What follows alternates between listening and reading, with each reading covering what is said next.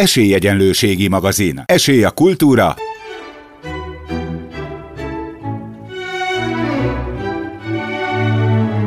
Szórakozás.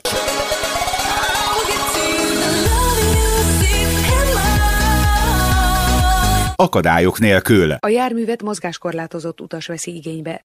Szeretettel köszöntöm kedves hallgatóinkat, Ruzsa Viktor vagyok. Önök az Esélyegyenlőségi magazin 2017. novemberi második adását hallják. Műsorunk első felében a szeptember 24-én első ízben megrendezett Segítők napja workshopra látogatunk el. Ezen a workshopon a Pannon Kincstár Humán Szakképző Kft. szervezésében olyan segítő civil szervezetek mutatkoztak be, akik főképp gyermek és és ifjúságvédelemmel, valamint egészségmegőrzéssel foglalkoznak. Köztük a Fészek Gyermekvédelmi Egyesület, az Otthon Segítünk Alapítvány, de a résztvevők hallhatták Gaszler István gyermekvédelmi szakértő előadását is. Az egyes alapítványok, civil szervezetek képviselői rövid előadásokat tartottak az érdeklődőknek, illetve az intézmény Váci utcai székházának folyosóin, különböző standoknál, asztaloknál egyénileg is beszélgethettek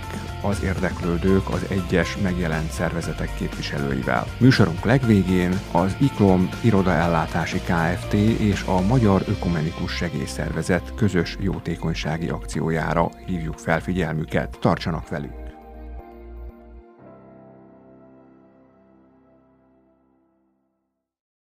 A Pannon Kincstár Humán Szakképző Kft. által szervezett Segítők napján a Fészeg Gyermekvédő Egyesület is képviseltette magát, amely egyesület elsősorban nevelőszülő képzéssel foglalkozik. 1993 óta létezik a Fészek Egyesület, igazából nevelőszülők hozták létre. Báló Otília, a Fészek Gyermekvédő Egyesület igazgatója. Akkor még nem volt arra lehetőség, hogy hogy nem állami formában is működhessenek azok az állami önkormányzati szolgáltatások, amiket aztán évek múltán 1999-től az Egyesület már föl tudott vállalni, el tudott látni, és azóta gyakorlatilag a legfontosabb tevékenységünk a nevelőszülői hálózat működtetése, illetve egy átmeneti gyermekotthon, illetve hát emellett természetesen, amiért most mi itt vagyunk, beszélgetünk, gondolom, hogy a nevelőszülők képzésében is részt veszünk. A gyermekvédelemben ember életekért vállalunk felelősséget. Méghozzá nem is keveset és nem is kicsit. Ezért nagyon nem mindegy, hogy ki milyen feltételekkel lehet nevelőszülő.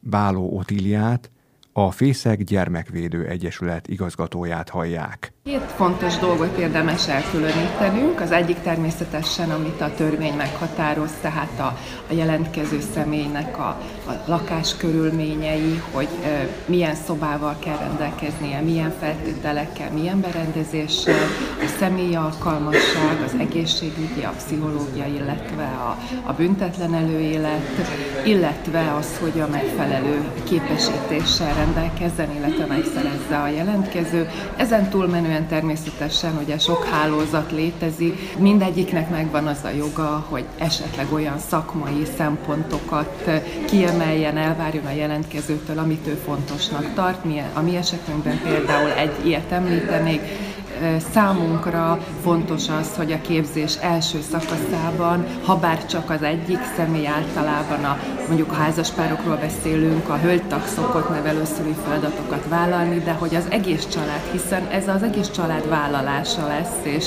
és közös munkája lesz, hogy mindannyian ismerjék meg a feladatot, amire vállalkoznak. Fontosnak tartjuk, hogy a képzés egy részébe a házas pár másik tagja is kapcsolódjon be, és úgymond közös döntést hozzanak arról, hogy tudják vállalni, erre gondoltak, vagy nem. A Fészek Gyermekvédő Egyesület igazgatója Báló Otília arról is beszélt, hogy mit nyújt egy nevelőszülőképzés. Tulajdonképpen azért az elmúlt években, pontosan 2014-ben itt jelentős változások voltak, tehát párhuzamosan két dologról is beszélhetünk. A nevelőszülő egyrészt megszerezheti a, a, a kötelezően előírt végzettségét egy 500 órás OK és nevelőszülői képzéssel, de van lehetősége arra is, hogy egy rövidebb programmal, egy 60 órás képzéssel már tulajdonképpen elkezdhesse a tevékenységét, és a későbbiekben még van két éve arra, hogy az első gyerek a családjába került, hogy, hogy a képzés további részét, valamilyen formájú képzést elvégezzen. Ez ugyancsak lehet ez az 500 órás képzés, illetve van egy ilyen könnyített 240 órás program is, a minisztérium által engedélyezett oktatási program, tehát ebből a két irányból lehet pillanatnyilag választani. De a az és végzettséget azt csak az 500 órás képzés elvégzését követően kapja meg? Vagy a 240 órásat is, ha elvégzi, azt akkor is megkapja? Nem, nem, természetesen a nevelőszülői szakképesítést az OK és végzettséggel szerezheti meg, de a tevékenységét elláthatja már akkor is, hogyha ha az alacsonyabb óraszámú képzést végzi el. Végül is az piciben más, de a tevékenységet, illetve a, a, a működés feltételeit illetően nem más. Ez még egy úgymond kísérleti program, igazából most indultak el idén az első ilyen jellegű képzések, igazából még várjuk a tapasztalatokat, hogy, hogy mennyiben segítség, vagy mennyiben más. Nyilván ugye egy ilyen képzés az kis csoportban zajlik, ugye két-három fővel vagy öt fővel, ugye, mert hát nagy létszámú csoportban nehéz a gyakorlati részekről beszélgetni. Hogy történik ez, hogy képzeljük el? 15 fő, tehát az alapképzés, az a 60 óra, amiről a kollega nem beszélt az előbb, a 15 fő a maximált létszám, a többet többet, azt 25 fő a magasabb képzettséget adó tanfolyamban a létszám egy csoportnál. Csipál Péterné, a Fészek Gyermekvédő Egyesület elnöke kidolgozott tematikája, a mentén én magam is végzem ezt a oktatást, tehát benne vagyok ebben, mint oktató. És ő maga is nevelőszülő? Tehát, és ő magam nevelőszülő is vagyok. Azért igen. is tudja jól oktatni, mert akkor van ebben gyakorlati tapasztalata. Igen, ez úgy van ez a rendszer felépítve, hogy két ember vég, viszi végig ezt a első 28 órát, ezt a döntés előkészítő tréninget, egy gyakorló nevelőszülő, és egy másik szakember, aki a többi dolgokkal is teljesen tisztában van. És akkor ugye itt a képzés során elsajátítanak különböző egészségügyi problémákat, pszichológiát, mert ugye itt az is nagyon fontos, hogy ha a gyereken valamilyen ö, tünet jelentkezik, például zárkózottá válik, valamitől szorong, akkor ugye ezt meg kell tudni fejteni, meg kell nyitni a gyereket, hogy mi okozza ezt a belső problémát. Ugye? Kettő részre van osztva az első 28 óra, ez az úgynevezett érzékenyítő tréning itt megismertetjük a részvevőket a nevelőszüli munka feladataival, nehézségeivel és mindazzal, amivel tisztában kell lenniük, mielőtt meghozzák azt a döntést, hogy valóban a családjukban szeretnének a gyerekeket fogadni. Ha pozitív a döntésük, és a mi képzők is úgy látjuk, hogy ők alkalmasak erre, akkor a képzés második felében valóban azokkal a ismeretekkel gyarapodnak, amiket az előbb kérdezett. Hol találnak önökről bővebb információkat, akár azok is, akik szeretnének jelentkezni erre a valamelyik képzésre. A Fészek Gyermekvédő Egyesület azt a bizonyos alapképzést tudja biztosítani, tehát amiről szó volt az a 60 órás képzést, erről a www.fészekegyesület.hu oldalon minden megtalálható. Báló Otiliát, a Fészek Gyermekvédő Egyesület igazgatóját, valamint Csipál Péternét, az Egyesület elnökét hallották. A gyermek és ifjúságvédelem komoly társadalmi felelősség kérdését veti fel. Éppen ezért nagyon sokszor fordulnak szakemberhez a szülők, nagyszülők, hogy mit is tehetnek gyermekeink, unokáink, fiataljaink védelme érdekében. A Pannon Kincstár Humán Szakképző Kft. által szervezett segítők napján Gaszler István gyermekvédelmi szakember is tartott előadást – Első kérdésem az volt hozzá, hogy mely témakörökben A legnagyobb aktualitásról, gyerekvédelemből és gyerekvédelmen belül a két nagy problémakör a gyerekbántalmazásról és a gyerekek elhanyagolásáról, ezzel kapcsolatos büntetőpolitikáról és bűnmegelőzésről. Ez volt a fő téma, amiről szóltunk. Gyakorlatilag 0 és 18 év között a gyerekek, illetve fiatal felnőttek kerülnek ellátásra gyerekvédelembe. A legvédtelenebb korosztály a 18 év alatti, manapság leginkább a cyberbűnözésnek van kitéve. Gaszler István gyermekvédelmi szakértőt halljuk. Természetesen a, cyberbullying az egy nagyon tipikus bűnözési tendencia. A világháló, a világháló által nyújtott szabadság akkora teret adott a bűnelkövetésnek, amit mi csak igyekszünk követni, de nem biztos, hogy sikerül. Ezért azt tudtam javasolni ma itt a kollégáknak, gyerekvédőnek, gyerekvédőknek, vagy más területen dolgozóknak, hogy az abszolút védelem az az, hogyha minden gyereknek van egy bizalmi segítő kapcsolata valakivel, felnőttel, legyen ez családtag, legyen ez iskolai pedagógus, legyen ez más szakember, szociális munkás. Egy a lényeg, hogy a gyerek ebbe a világban nem maradjon egy magára, hanem legyen valaki, aki segít a világ dolgait megérteni, segít a világ dolgaira magyarázatot adni és hát én azt gondolom, hogy ez lesz a megoldás. A büntetőpolitika nem fog tudni megoldást adni egyébként erre a problémára. A büntetőpolitikának az a dolga, hogy a társadalomra veszélyes cselekményeket megtorolja. Itt gyerekekről van szó. A gyerekek esetében nem a megtorlás az elsődleges büntetőpolitikai szempont, hanem a segítés, a reszocializáció, a visszafordítás, mi gyerekvédőként hiszünk abban, hogy, hogy a gyerekeket segíteni kell és támogatni kell, és gyakorlatilag azt is merem mondani, hogyha egy gyerek elkövetővé válik, Persze az, akinek a sérelmére egy gyerek követel bűncselekményt, ez nem biztos, hogy ebben pillanatban ezt így látja, de én mégis azt merem gondolni, hogy ha egy gyerek elkövetővé válik, akkor ő egyben áldozat is. A társadalom vagy annak a milliónek az áldozata, ahonnan érkezik. Adott esetben egy javítónevelő, ami nyilván más, mint a börtön, az lehet segítség a gyereknek? Nézze, a büntetés végrehajtási intézet az nem gyerekvédelmi intézmény. Ott ugye fegyveres őrség van, drill rendszer, zártság, rácsok, kényszerítő eszközök, Biztos vagyok benne, hogy reszocializációs szempontból nem olyan sikeres, mint egy gyerekvédelmi intézmény, például a Javító Intézet, ami egyébként gyerekvédelmi intézmény, és nem ennyire drill rendszerű. Tehát én azt gondolom, hogy hogy a gyerekek, a bűnelkövető gyerekek jelentősebb részének mégiscsak szerencsésebb tere, helyszíne a reszocializáció szempontjából a javítóintézet, ahol gondolják végig, hogy öt szakember dolgozik egy gyerekcsoporttal, nyolcan vannak egy gyerekcsoportban, és gyakorlatilag az egész napjuk átlátható, áttekinthető.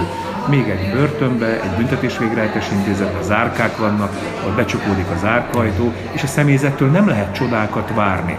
Igen. Én ezzel persze nem azt akarom mondani, hogy a társadalomnak az az igénye, hogy a súlyos bűncselekményeket elkövető gyerek viselkedését, tettét ne toroljuk meg de hogy én azt gondolom, hogy, hogy egy végső lehetőség legyen a büntetés végrehajtási intézet. Nagyon nehéz a büntetés végrehajtási intézetből úgy kijönni, hogy jobb állapotban legyek. Ez nem a személyzet hibája, nem az ott dolgozó nevelőtiszteké, biztonsági felügyelőké és pszichológusoké, hanem egyszerűen annak a milliónek a, az ártalma, amit úgy hívunk, hogy börtön a börtön iskola problematikája ez, bekerül valaki egy bűncselekményért, és ott bent az egyébként tapasztalt elkövető társaktól sok minden mást el fog tudni sajátítani.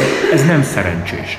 De még egyszer, nem azt gondolom, hogy nem jogos a társadalomnak az az igénye, hogy például nagyon súlyos bűncselekményeket elkövetők ne kerüljenek kapcsolatba büntetés végrehajtási intézettel, viszont azt határozottan gondolom, hogy az első lépéseknek mindenféleképpen a gyerekvédelmi politikának kell, hogy legyen, mert hogy legyen ő gyerek, legyen ő gyerekkorú vagy fiatalkorú, a gyerekvédelemben nagyobb esély van a reszocializációra, a visszatérés segítésére, mint egy büntetés végrehajtási intézetben. Akkor ez azt is jelenti, hogy egy ön, mint gyermekvédelmi szakember tartja a kapcsolatot különböző alapítványokkal, gondolok itt a Kapocs alapítványra, a fuságsegítő, konkrétan, meg hát nyilván van más alapítvány is, ugye? A gyerekvédelmi szakemberek gyakorlatilag a gyerekvédelmi észlelés jelzőrendszer működése kapcsán teljes szegmentumával kapcsolatban vannak a rendszernek, legyenek ők civilek, legyenek ők állami szervezetek. Hagy mondjam, hogy igen, a mai világban a civil szervezetek léte, létjogosultsága fölértékelődött. Olyan nagy mennyiségű és nagy teherrel küzdenek az állami szervezetek téren, hogy a civilek, az egyházak léte és segítése ma nélkülözhetetlen. És azt gondolom, hogy minden ilyen típusú kezdeményezést, segítség, akár a, a kapocs alapítvány, akik, akik gyakorlatilag a, a szabadultak, re, ö, szocializációját próbálják segíteni, de akármilyen más szervezetről lévén szó, nagyon nagy jelentőséggel bírnak a mi munkánkba, és, és azt gondolom, hogy, hogy az ő létüket igazán támogatni kell és segíteni kell azzal, hogy ismerjük egymást, hogy a rendezvényeinkre meghívjuk egymást, hogy megbeszéljük a tapasztalatainkat, hogy elmondjuk az élményeinket, és, és hát ha tudunk, akkor segítünk egymásnak. Ez mind-mind a gyerekekért van. Gasztler István gyermekvédelmi szakértőt hallottuk. Ha egy segítő adott családnak, annak otthonában segít, különösképpen kisgyermekes család esetében, akkor különösen fontos a bizalom és a titoktartás. Egy gyermek sohasem felejt, és mindig őszinte, emellett pedig nagyon-nagyon ragaszkodó, és nagyon tudja várni a család bizalmába férközött segítőt, őt ugyanis partnernek, mondjuk ki barátnak tekinti. A Pannon Kincstár Humán Szakképző Kft. által szervezett Segítők Napja workshopon az Otthon Segítünk Alapítvány is képviseltette magát, amely alapítvány igazgatója Lehőc Mónika mesélt alapítványok működéséről. Az Otthon Segítünk Alapítvány 2001-ben jött létre, Benkő Ágota hívta életre, aki pár évvel korábban találkozott ennek a gondolatával, amikor Margaret Harrison, egy angol nő, eljött egy családkongresszusra Magyarországra, és ott előadást tartott. Tehát a gondolat az nem magyar, hanem Angliából indult 1973-ban. Annyira sikeres, vagy annyira szükséges, hogy azóta 5 kontinens 23 országában működik szervezet, illetve a szervezeteknek a hálózata, segítő hálózat. Hiszen mi is az országban mi most 15 városban tudunk segíteni, de igyekszünk minél több helyen elindítani a helyi szolgálatot. Tehát 15 Jelenleg 15 városban, ebből persze Budapest ugye egy, ahol több helyi szolgálatunk van, és ők próbálják az egész városból érkező segítségkéréseket megoldani. Igyekszünk, bár a távolságok nagyok, és az a, arra törekvésünk, hogy ne utazással teljen az önkéntesek ideje, hanem konkrétan családsegítéssel. Igen, de ugye ha jól emlékszem, azt mondták, hogy érdemben központok.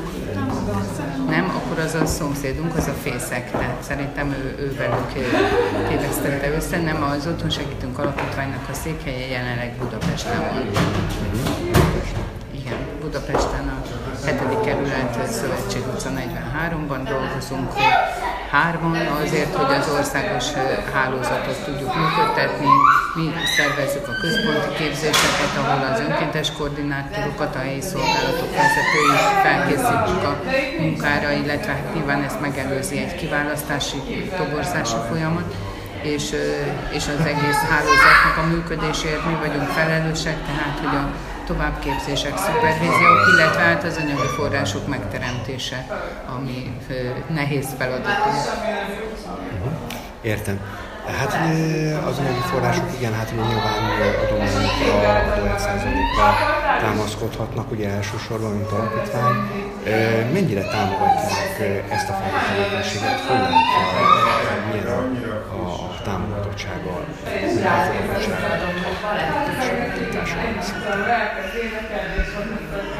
különbséget teszek anyagi támogatás és erkölcsi támogatás között. Tehát ugye a kettő az azért más. Igen, de mind kettő fontos. Mind a kettő nagyon fontos, mert tudni kell, hogy a mi szolgáltatásunk ingyenes. Tehát mi nem kapunk pénzt a családoktól, csak erkölcsi támogatást. Persze, hogyha megkérdezik, hogy mivel tudnak segíteni, akkor nyilván megemlítjük az adó 1%-át, és örülünk neki.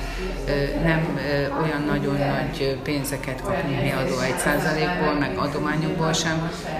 Jelentősebb az, amit pályázatból próbálunk szerezni mert ugyanakkor kevesen vagyunk a hárman a központban, akik ezzel tudunk foglalkozni, de a helyi szolgálatunk vezetői is helyi forrásokat próbálnak megtalálni, ahol vannak helyi alapítványok, ők ugye önállóan tudnak pályázni, és vannak, vannak olyan helyek, ahol nagyobb pályázatot is futtatnak.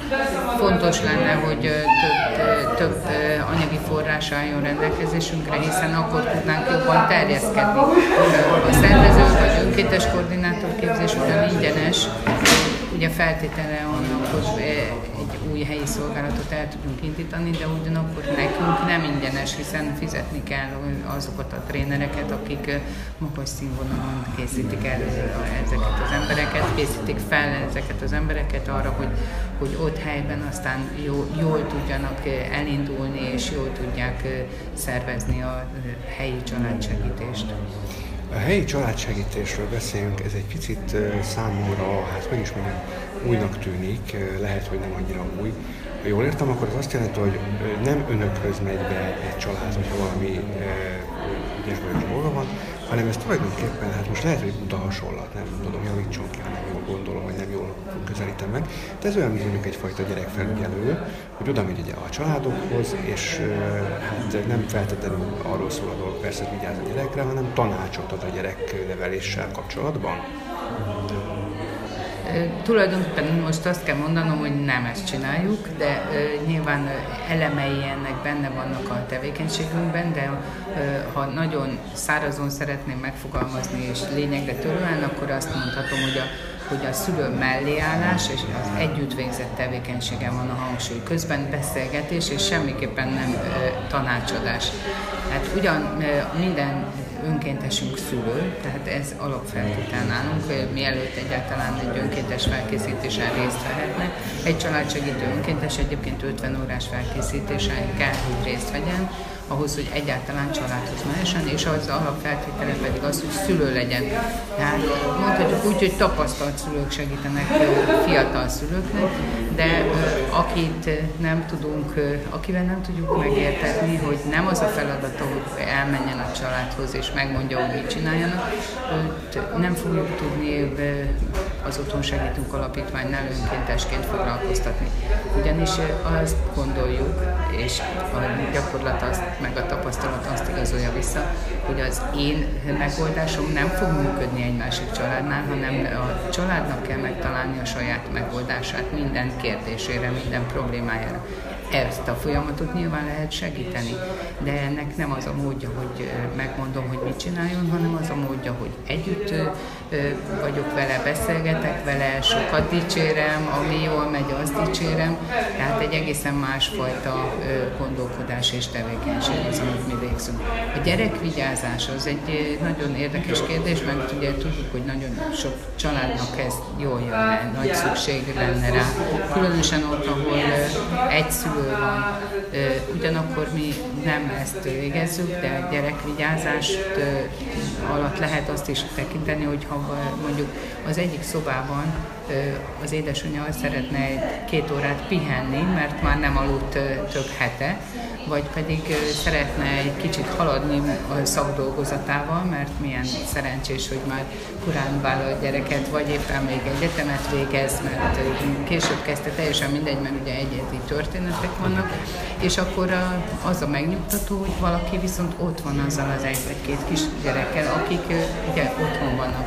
Tehát csak ilyen értelemben tekintünk a gyerekvigyázásra, nem úgy, hogy a, valahová elvisszük, valahonnan hazavisszük a gyerekeket. És ami fontos, hogy a, mi kisgyerekes családokat segítünk, és ezt úgy határozzuk meg, hogy olyan családoknak tudunk segíteni, ahol legalább egy iskoláskor alatti gyerek van. És, sőt, azt szeretnénk, ha minél előbb segíthetnénk ott, ahol esetleg nehézségek vannak. Mert a fő célunk az a prevenció, hogy megelőzzük, hogy a kis nehézségekből nagyobb bajok legyenek, esetleg egy komoly családi válság ami ugye eredményezheti a család felbomlását is. Nekünk az a célunk, hogy a családok ezt a boldog, de nem könnyű időszakot tényleg úgy élhessék át, ahogyan ez jó lenne. Ez akkor működik, hogyha van segítség. Természetesen nem mindenkinek az otthon segítőnktől kell várni a segítséget, mert a legklasszikusabb és jó az, amikor van egy nagy család, egy fiatal család körül. De a mai világunkban ugye nagyon gyakori az, hogy máshová költöznek a fiatalok, hogy a nagyszülők még dolgoznak, nem érnek rá, tehát ez ezer oka lehet annak, hogy a, a fiatal család nem találja meg az ő természetes segítői hálóját. Értem. A kezdőszülők szoktak vagy azért vannak tapasztaltabb szülők. Gondolom, hogy a kezdők vannak többen. Én úgy értelmezem.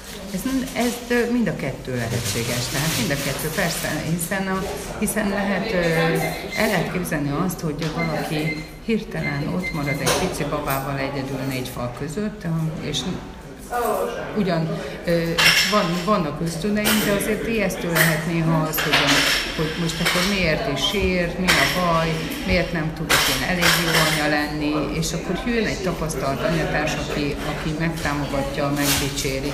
E, ez lehetne mindenkinek a saját édesanyja, vagy nagynénye, vagy bárki a rokonságot. Nyilván ott van ránk szükség, ahol nem találnak ilyen, ilyen természetes segítőt a, a saját családjukból. Ma, amikor az első gyerekeknek a nagy többsége 30 év fölött születik, tehát hogy az anyukák ugye 30 év fölöttiek, ők már nagyon jól helytáltak a munkavilágában, a munkahelyükön, élték a nyüzsgő életüket, és hirtelen egy teljesen új helyzetbe kerülnek. Őket nyilván lehet azt mondani, hogy kezdők szülőként. Ugyanakkor a másik rész az, akinek már van mondjuk három gyereke, de most úgy érzi, hogy ez már sok, vagy, de csak egy kis ideig, egy kis segítséggel már megy tovább a szekér. De jó lenne, ha valaki egy picit jönne és segítene, mert nagy a rendetlenség otthon. Csináljuk meg együtt. Ugye minden, minden ilyen dolgot is könnyebb és gyorsabb megcsinálni kettesben, és hangsúlyozom, hogy ilyenkor az ember nem szótlan. Tehát ott van egy felnőtt, akivel beszélgetni lehet, hiszen nagyszerű, amikor valaki több évet otthon tud tölteni, mert a gyerekeknek ez nagyon hasznos, jó dolog lehet, hogy az édesanyjuk figyelme teljes mértékben rájuk fordítódik. Ugyanakkor meg a felnőttnek is vannak igényei és szükségletei, tehát a felnőttnek szüksége van a felnőtt társaságra és nem mindenki olyan, ahol könnyedén megtalálja azokat a portás közösségeket, ahova eljárhat. És nagy segítség lehet ilyenkor, amikor van egy másik szülő, aki csak vele foglalkozik az otthonában, ahol mindenki a legbiztonságosabban érzi magát. Nem el kell menni valahova, és ott vigyázba állni, viselkedni, hanem otthon lehetek, magam lehetek, és ott kapok segítséget. Ez nagyon fontos, nagyon sok mentális problémát tud megelőzni egy ilyen segítő kapcsolat. Értem, és hát nyilván ugye itt nagyon fontos a bizalom, tehát hogy a családdal bizalmi kapcsolat alakuljon ki, mint hogyha szinte már-már családtag lenne az illető. Igen, hát alapvető a bizalom. Ez az egyik fontos része a mi önkéntes felkészítésünknek megtanítani mindenkit arra, hogy a bizalmat felépíteni, az lassabban megy lerombolni gyorsan, tehát hogy a megbízhatóság is egy fontos dolog. Hogyha ők megbeszélik, ugye mi egy bizonyos ideig járunk segíteni, mindig ugyanaz az önkéntes megy egy adott családhoz egy bizonyos ideig, ezt lehetnek hetek, hónapok. Ha megbeszélik, hogy szerdán 9-kor ott van, akkor szerdán 9-kor ott kell lenni. Nem lehet olyan, hogy most, most éppen egy, valaki felhívott engem, menjünk kávézni, és akkor nem megyek. Tehát ez nem fordulhat elő. Az emberek többsége nyilván ezt így is viselkedik, de a felkészítő tanfolyamon ezt nagyon hangsúlyozzuk. Lehőc Mónikát, az Otthon Segítünk Alapítvány igazgatóját hallottuk. A 100%-ig magyar tulajdonban lévő IKOM irodaellátás Kft. a Magyar Ökumenikus Segélyszervezeten keresztül irodaszerekkel támogatja a hátrányos helyzetű gyerekeket. A cég által forgalmazott irodaszereken a Magyar Ökumenikus Segélyszervezet logója látható, és a cég partnerei az eddig megszokott áron juthatnak hozzá a termékekhez. Gáncs Kristófot, a Magyar Ökumenikus Segélyszervezet szóvivőjét hallják. Az Ökumenikus Segélyszervezet nagyon nyitott a vállalati együttműködésekre. Azt örömmel mondhatom, hogy, hogy egyre több olyan vállalat van, amelyik keresi annak a módját, hogy hogyan tudna bekapcsolódni a munkánkba. Van olyan, aki ezt egy konkrét pénzadományjal teszi, és vannak olyanok is, akik megpróbálnak valami saját működésükhöz köthető módot találni. Az ICOM irodállatás Kft.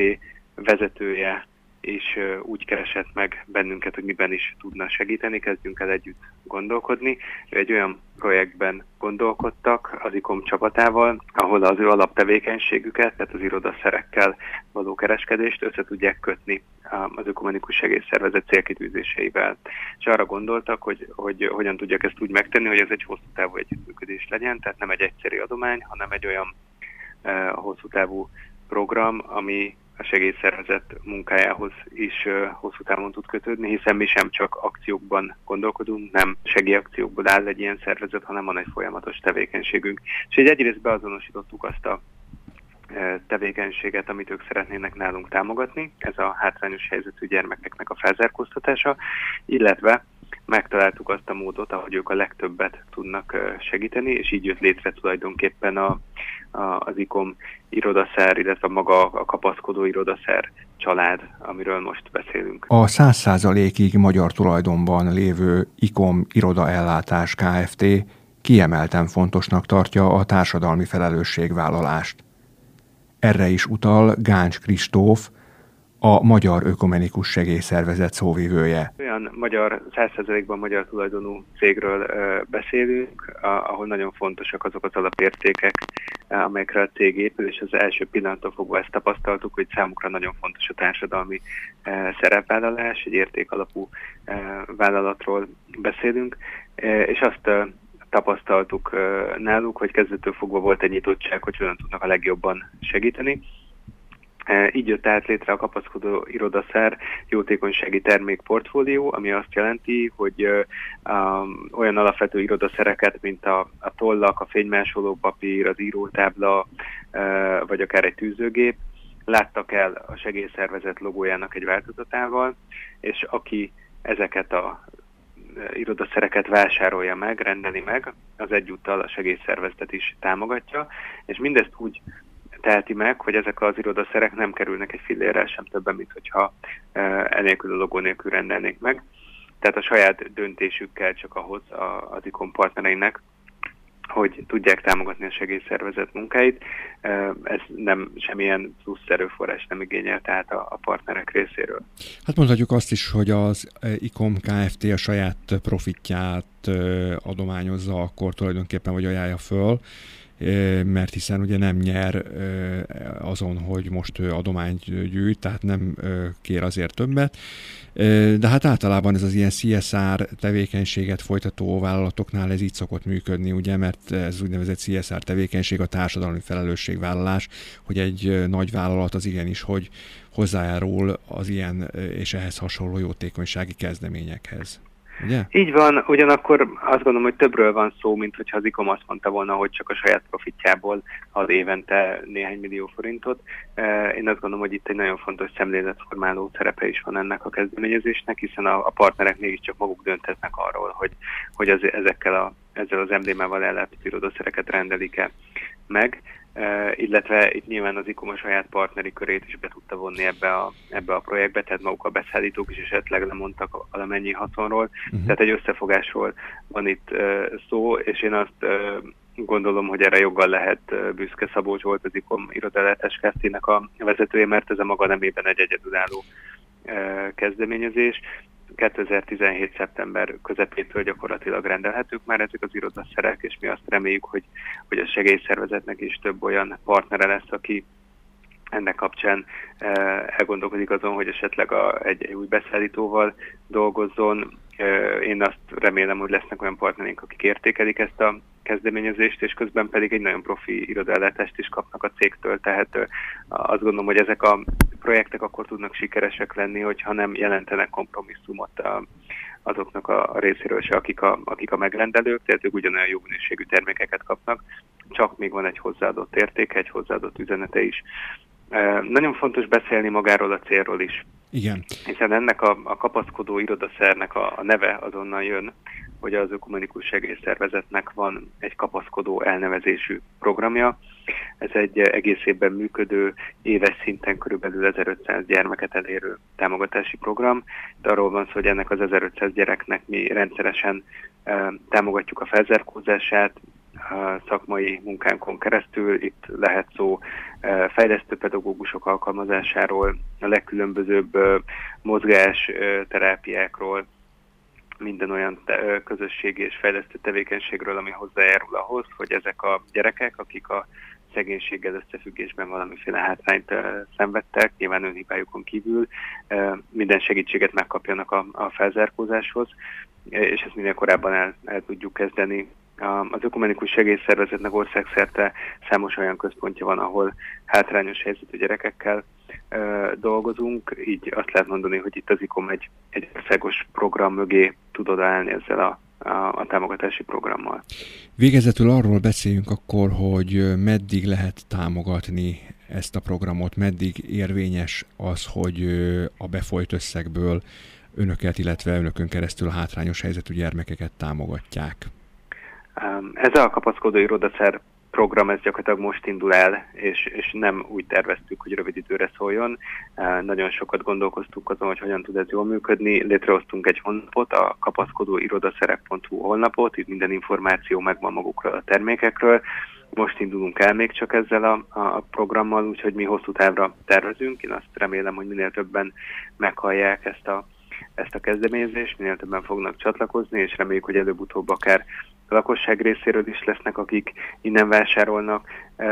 Én azt, azt remélem, hogy, hogy mint minden ilyen program, nagyon jó alkalom arra, hogy egy-egy cég megtanulja azt kis befektetéssel, vagy csak egy döntéssel, hogy milyen is az a társadalmi szerepvállalás, és akár elinduljon egy gondolkodás a cégben, hogy hogyan tudnak akár más eszközökkel ők is csatlakozni egy ilyen program támogatásához.